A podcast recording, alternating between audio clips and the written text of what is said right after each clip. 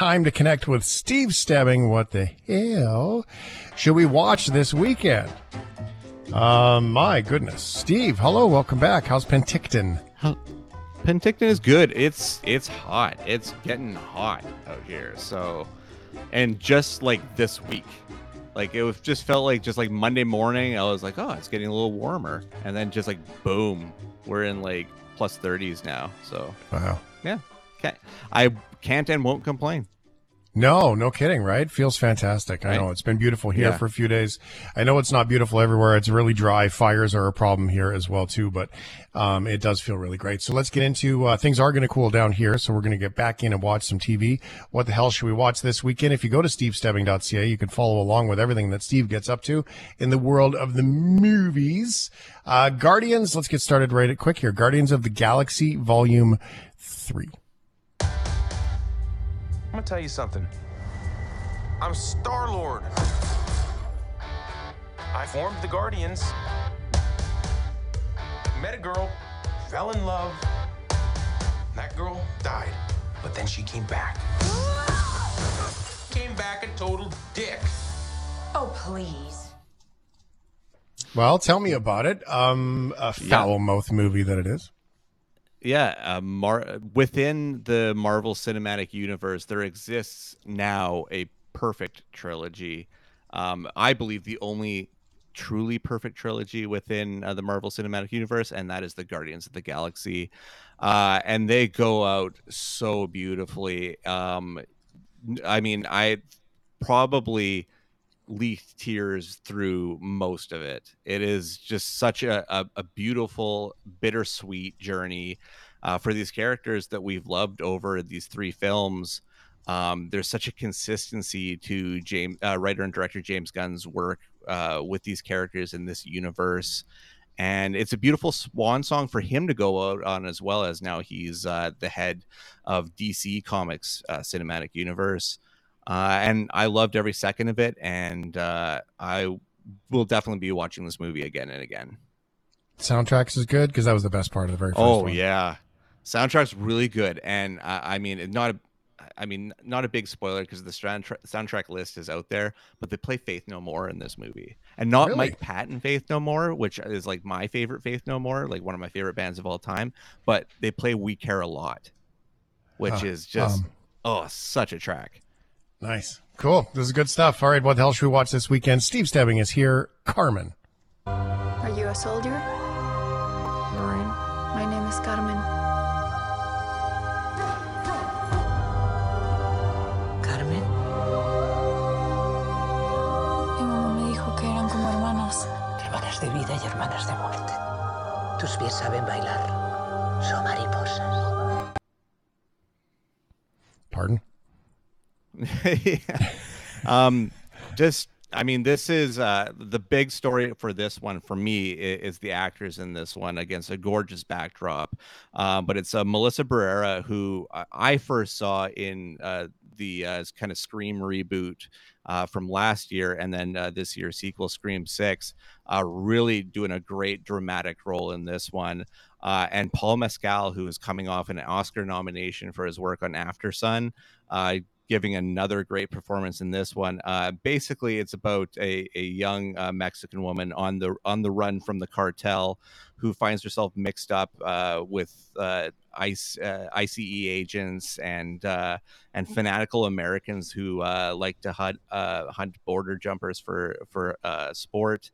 And uh, it's a really interesting film that really gets to the heart of uh, some really big social and and uh, international issues right now, and all using an a, a uh, like a a deep uh, a, an old uh, literature uh, an old novel um, by I forget what his name is. I'm spacing on the name, but uh, um, Prosper Mérimée, who is actually a world renowned uh, creator of romanticism novels uh, in uh, the French uh, literature uh, history. So interesting stuff. And it's from uh, Benjamin Millepied, who's actually uh, a choreographer and dancer who makes his directorial debut here.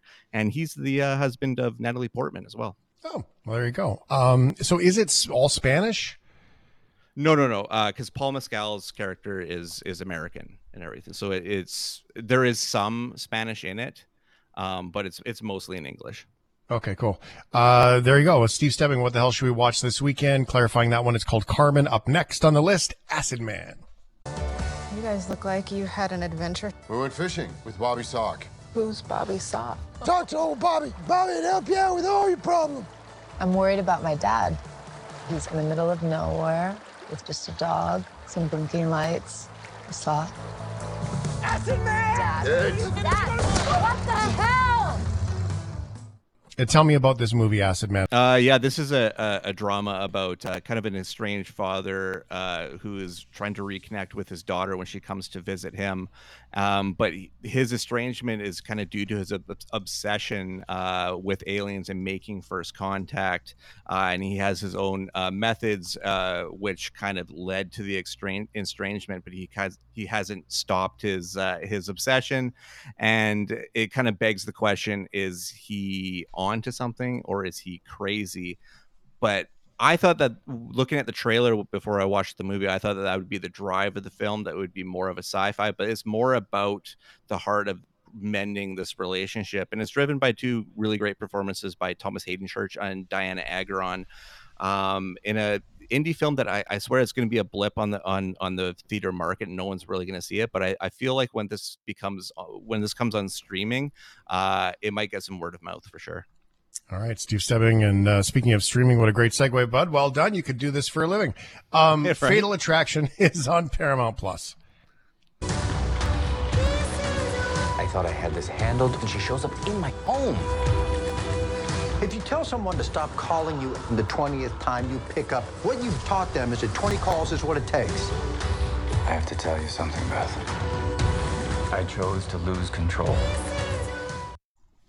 All right, tell us about Fatal Attraction. Yeah, this is a uh, series reimagining on uh, Paramount Plus, and when I heard about it, I was kind of like, "Why? Like, why are we gonna revisit this one? Like, it's an Adrian Lyne classic, some iconic performances from Michael Douglas and and Glenn Close.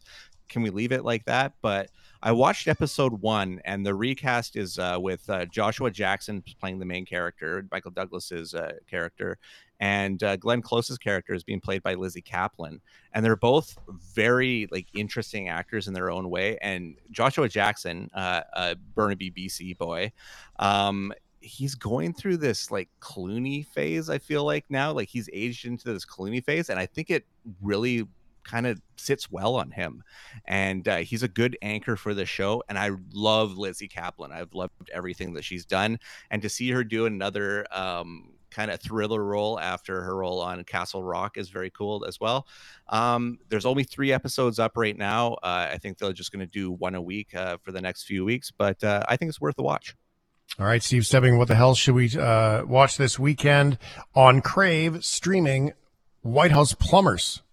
Howard! It's the White House. Howard Hunt. Howard, the president asked for a real son of a bitch to handle this Pentagon leak. What do you need? I want you to meet Gordon Liddy, toughest guy I know. He'll hold his hand in the flame of a candle. I do not bend, and I do not break. What's the trick? There isn't one. Gets third degree burns every time. Please stop. All right, tell us about the White House Plumbers, which I feel like is um, like a house of cards meets a little uh, little pants that are riding too low. Yeah, well, this is a, a true story.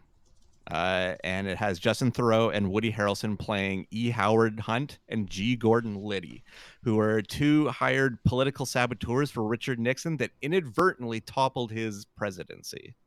Hmm. And it is, uh, it is kind of like a dark comedy um, mixed with just great character performances. Uh, I mean, I love both Theroux and and Woody Harrelson. I'll watch them do anything.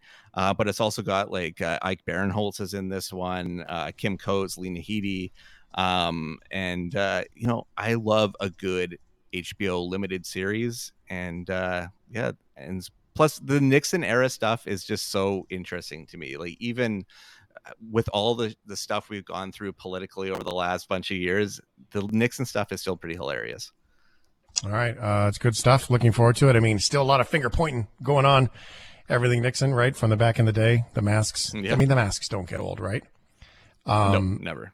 Yeah, never get old. Okay, uh, next on the list, Queen Charlotte, a Bridgerton story. Is uh, I'm curious. Uh, I'll ask the question after we hear the thing. There is reason they wanted me. Why me? Charlotte, but there are worse fates than marrying the King of England. It is time we were united as a society. You will make lots of babies. As many babies as possible for my son. Wow. oh, make me blush. Such a show. Is this just an expansion of the Bridgerton normal show?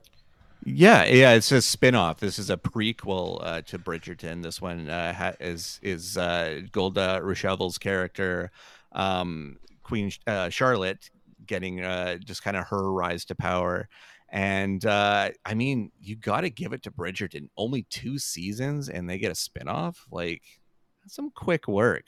Like other shows need like to run the entire series Right. before they'll get they'll get a secondary uh, series. Well, actually, The Witcher got one as well, but yeah, it seems like uh, Netflix is all about the expanded universes, and they really want to expand Shondaland as fast as they can.